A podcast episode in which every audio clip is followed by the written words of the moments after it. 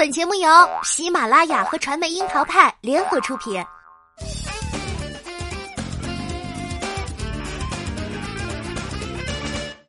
樱桃砍八卦，八卦也要正能量。Hello，大家好，我是小樱桃调儿。法证先锋四终于开播了，对于 TVB 的剧迷们来说，情怀大门简直是大大的敞开了。八十四岁的谢贤和六十三岁的米雪成功打到了记忆的嗨点，管他主演是谁呢？TVB 依然用擅长的情怀牌让你热泪盈眶。但是情怀嘛，往往一嗨过后就会回归到现实的骨感。法证先锋四开画评分只拿到了七点四分，第二集播出后又降到了七点三分，且评分还有下降的势头。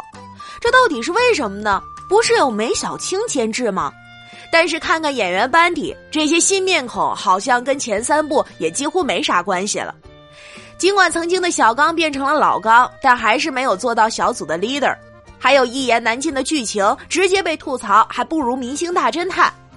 总之呢，当年那些让我们入坑的理由，在第四部里面一个都找不到了。老牌 IP 换血重启这一招，对 TVB 来说还是失灵了。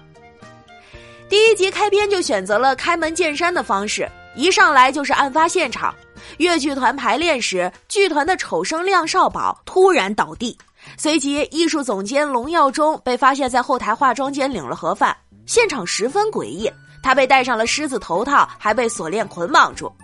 作为名侦的老粉，戴尔表示这样的开场节奏并不能引起什么波澜，甚至还想开一罐肥宅快乐水。不过硬核的部分马上就来了。由米雪扮演的剧团台柱龙映雪，不仅是剧团的负责人，也是剧团老板龙兆天的徒弟。没错，龙兆天是由谢贤饰演的。谁能想到，谢贤一上来就给米雪扇了个耳光，痛斥他没有照顾好自己的儿子龙耀忠。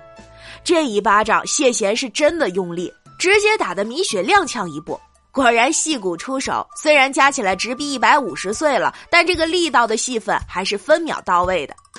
米雪不仅被谢贤的气场震慑住，在停顿且迟疑了几秒后，才立即接住戏。愤怒的爸爸和委屈的剧团负责人跃然于画面之上。这场戏呢，很 TVB，让人过目就嗨。话外也不禁让人感慨：二十四年前《千王之王》重出江湖中的情侣档，如今重聚就兵戎相对了。然而遗憾的是，抓到大家嗨点的这两个人呢，只是友情客串而已。米雪在前期的戏份还算是吃重。因为龙映雪是最大的嫌疑人，有一说一，六十五岁的米雪越剧妆真的是美的可以，多年舞台历练都在眉眼的英气里呈现了。而谢贤呢，这次参演则是零片酬。参加《法证先锋四》的发布会时，遇到记者提问，都需要一旁的梅小青复述一遍才能回答。这也难怪他总是在多个场合说要退出，从此再也不露面。所以此次的《法证先锋四》，谢贤再度与米雪的合作，也可谓是有生之年系列了。米雪和谢贤贡献了第一集前半段的高能，但是后面啊就开始骨感的现实了。谢贤在剧里的爱子领盒饭，戏剧演员在台上突然倒地，于是主角们一个个的带着光环出场了。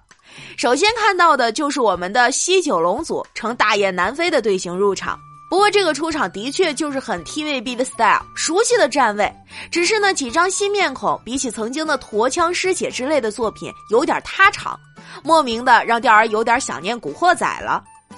昔日浩南哥的队形走路带风，而如今西九龙组的队形走路像是模特队，西装掐腰，裤腿笔挺，新款箱包不灵不灵的，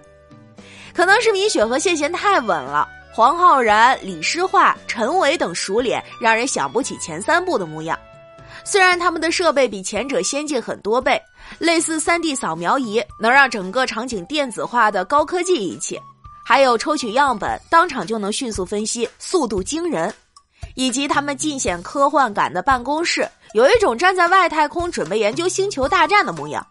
甚至是许多工作都已经不用再面对面，而是视频会议进行。毕竟是有高科技背书的，并且当初梅小青想再拍第四部的契机，就是因为日新月异，仪器又进步不少，人生就是要不断的学习长知识。果然，大数据分分钟就把现场分析的七七八八，甚至重演现场也不需要费人力去推测和演绎了。但也就是从这里开始，剧情立马就在后半程快速崩塌。当所有证据都指向龙应雪时，居然只凭受害人指甲里的一根棉纤维，就突然判定负责服装的亮姐是真凶，并在没有任何铺垫的情况下甩出龙耀天原名罗泽德玷污过亮姐独生女等海量信息，而亮姐也毫无抵抗的立即供认不讳了。另外，虽说是用照片来指认的，但是怎么确认、何时发现，这个过程都没了。法证先锋四只在最后才告诉观众，这个号称有不在场证据的人是怎么作弊的，而作弊的手段是凶手换衣服了。但是仅凭如此模糊且相似的球鞋去推理，也真的是让人一头雾水。还有更加吊诡的，因为真凶的手上有茧，而且通过互联网账号下载过相关资料，还有网友截图疑似其练刀时的照片。可是这照片上并没有正脸呀，只是衣着相似。于是就推理出凶手会使用日本刀，可问题是这个道具都没有找到，更没有进行比对，一切的一切都只是站在上帝视角的推理游戏。实话实说，剧情是紧凑了，也确实是高效，但是被网友们说是破案全凭嘴，也真是一点都不冤。难怪很多人纷纷被劝退，弃剧转去重刷《法医秦明》了。甚至你打开《法证先锋》第一季，弹幕里也全都是因为四而回来重刷一。作为 TVB 的经典 IP 之一，《法证先锋》是多少人心头的白月光啊！当年欧阳震华和林文龙的组合成了大家的心头号，尤其是欧阳震华作为法证科的最强大脑，欧阳胖胖可谓是全程高光，用角色的睿智增加了本身的颜值光环。他在剧中饰演的高彦博，时不时就要读出冗长绕口的对白，但是笃定的眼神和连串专业词汇，就是大写加粗的职业感。当关咏荷淡出荧屏后，欧阳震华因为这部剧卸下了曾经的 CP 模式，《法证先锋二》也趁热打铁，赶在2008年开播，依然启用欧阳震华来挑大梁。不过彼时 TVB 里的新晋小生磨刀霍霍，演员流动性也更强。担任女主的钟嘉欣因为档期问题被编剧送去领了盒饭，随后佘诗曼、郑嘉颖加入，人员换血也导致续集的口碑开始下滑。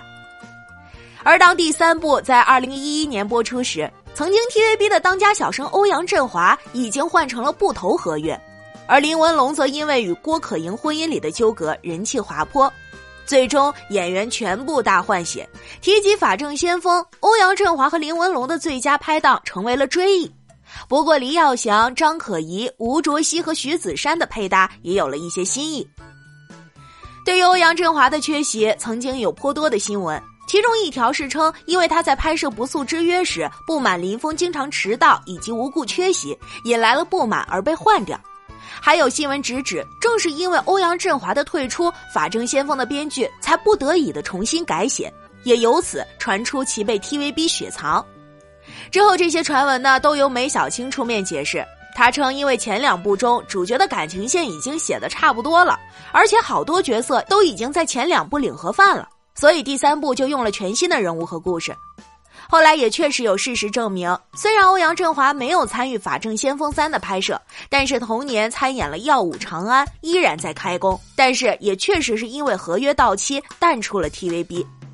二零一九年，欧阳震华在客串《爱回家之开心速递》时，被问及当年为何没接演《法证先锋三》的缘由，他首次回应表示，当时确实是撞档期了，因为已经先答应了其他剧的拍摄，才不得已的去辞演《法证三》。离开了《法证先锋》系列，欧阳震华虽然作品不如从前了，但却与妻子一直过着幸福的小日子。林文龙与郭可盈的婚姻也经历了劈腿等连环风波后越来越好。二零二零年一月，他由艺人晋升为亚洲电视台的高层，媒体甚至用“郭可盈望夫成龙二十四年，终于熬出头”做标题。珠玉在前太耀眼，对于后面的续篇来说都是压力。也难怪梅小青曾说，当年很多的绿叶都太过出彩，导致他在之后的创作时很有压力。但是吧，调儿还是不太明白。既然梅小青直言是因为前两部中主角的感情线写的差不多了，所以第三部才换了新的角色和故事，而第四部呢，甚至都不是在延续第三部，那为何就不能换个剧名，而不是继续披着法证先锋的皮呢？或许也要说起在 TVB 的后时期，《法证先锋》堪称 TVB 后时期的经典 IP 之一。最近该剧的前两部在深夜重播时，收视率甚至打破了曾经《大时代》缔造的记录。对于 TVB 来说，这样的 IP 就是让梅小青压力再大也会努力去写续篇的。这样的操作也不只是《法证先锋》系列，TVB 诸如此类的已经太多了。一号皇庭、驼枪师姐、刑事侦缉档案、金枝欲孽、宫心计等，无一不是。TVB 爱拍续集，认真且执着。光是一号皇庭就已经拍了五季，分别于一九九二年、一九九三年、一九九四、一九九五以及一九九七年播出，也是难得的续集口碑一直较高的系列剧。但是随着续集而来的弊端也越来越明显，无论是《溏心风暴三》《再创世纪》《使徒行者二》《法证先锋三》，都无一能逃过烂尾的命运。就连宫斗剧的鼻祖《金枝欲孽》大火后，时隔九年再播出续作《金枝欲孽二》，口碑和收视却都不尽如人意，换主角、剧情全换，都使外界难以入戏。《法证先锋四》也是个最好的例子，都是新鲜的脸、新鲜的故事，就是不像记忆里的样子了。TVB 逐渐式微，其实也不是新鲜事儿了。将曾经的爆款电视剧作为 IP 拍摄电视剧或者电影，似乎成为了 TVB 的一贯做法。而每当有续拍的消息，亦或是爆出有老牌艺人加盟时，都会引起不小的关注度。可是上映之后的反响呢，却似乎并不尽如人意。随着剧集减产，艺员出走，当家的演员如佘诗曼、黎姿、蔡少芬、胡杏儿、郑嘉颖等人相继离开，TVB 的演员阵容与曾经郭可盈、陈慧珊、陶大宇、吴启华、林保怡等演员所在的上世纪九十年代相距甚远。纵观新一代的小生小花之中，能够突围的也并不多了。再加上薪水低，演员监制跳槽成为了潮流。